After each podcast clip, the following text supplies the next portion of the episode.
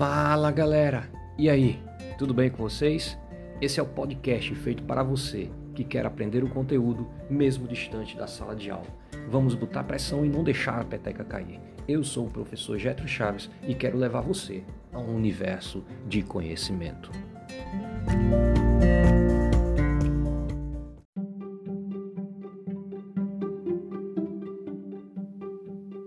Oi, gente.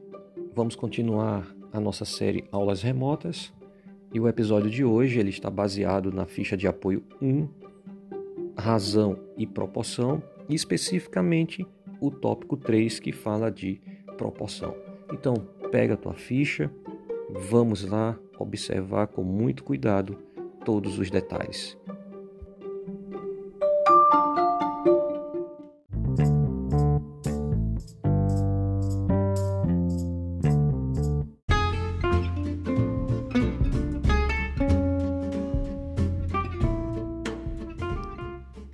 Nessa, galera.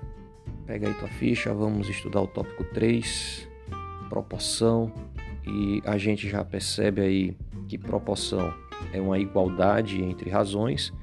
Esse conceito ele precisa ficar bem estruturado na tua mente. E a forma de a gente representar a proporção é A está para B, assim como C está para D. A e D a gente chama de extremo, B e C a gente chama de meio. E a proporção ela obedece uma propriedade que diz o produto dos extremos é igual ao produto dos meios, obtendo assim B vezes C igual a A vezes D. Então, para a gente compreender um pouquinho isso, a gente vai praticar com alguns exemplos. No exemplo 1, a gente tem é, encontre o valor de x nas proporções. Considere que o produto dos extremos é igual ao produto dos meios. Então a gente já tem aí no primeiro exemplo que 2 está para x, assim como 5 está para 10. Então a gente já faz aí o produto do meio pelos extremos, a gente obtém que 5x é igual a 20. Então x é igual a 20 dividido por 5, então x é igual a 4.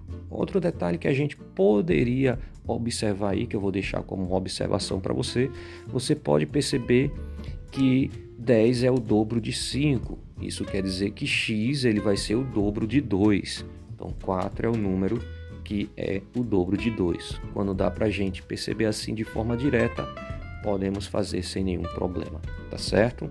Na letra B a gente tem que 1,5 está para 3, assim como x está para 2. Fazendo aí de novo o produto do meio pelos extremos, a gente obtém que 3x é igual a 3. Então, x é igual a 3 dividido por 3, x resulta em 1. Tá? Da mesma forma, a gente pode observar aí que 3 é o dobro de 1,5.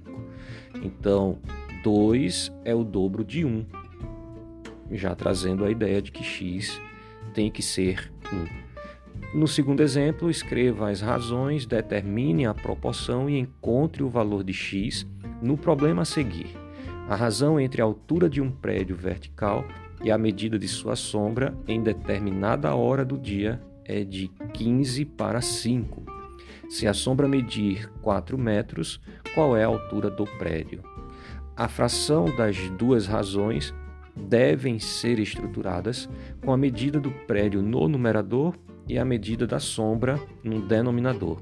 O que queremos encontrar é a medida do prédio que chamaremos de x, já que não sabemos, não sabemos o seu valor, quando a sombra mede 4 metros. Então, queridos, é muito importante a gente estabelecer uma regra e seguir essa regra. Então, se a gente estabeleceu aqui que no numerador a gente está se referindo ao prédio e no denominador a sombra, é assim que a gente vai proceder. Então, observa como fica esta proporção.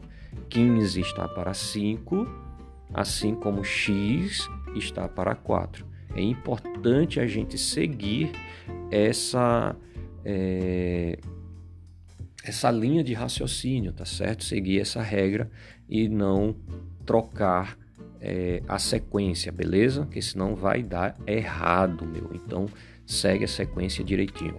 No denominador a gente colocou o, o que se refere ao prédio e no denominador a gente colocou o que se refere à sombra. Então produto do meio pelos extremos, a gente tem que 5x é igual a 60.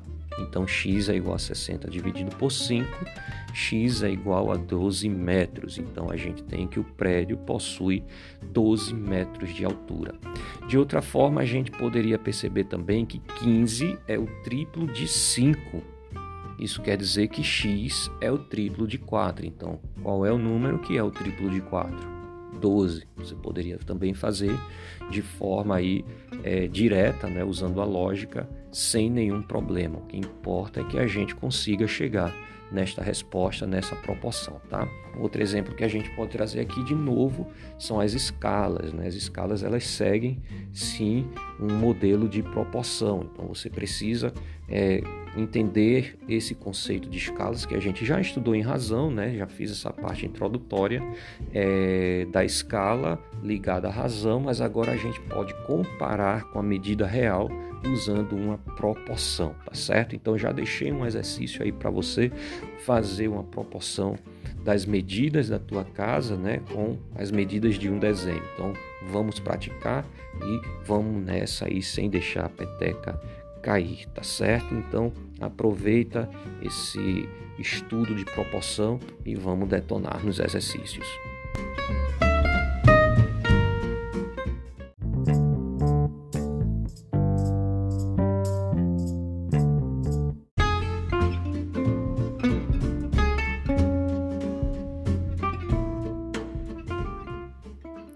Eu não sei se você sabia, mas a proporção entre a altura do teu corpo e o teu pé é de um sexto. E o que quer dizer isso? Quer dizer que se eu pegar a minha altura e dividir por 6, eu vou ter aí o tamanho do meu pé. Não é? Então, eu tenho 1,77 dividido por 6 vai dar aí aproximadamente 29 centímetros, que é o tamanho do meu pé. Eu tenho certeza que quando terminar essa aula, você vai correndo procurar ali uma régua para ver se isso dá certo, né?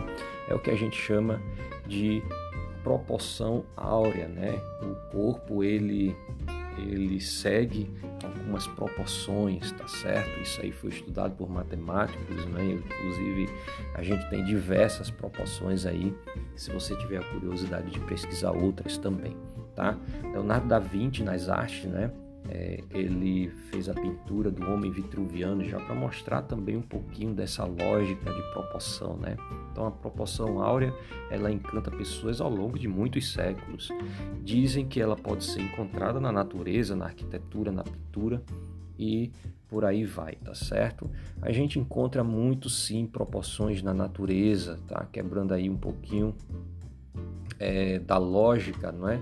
A gente chama aí de divina proporção, tá certo?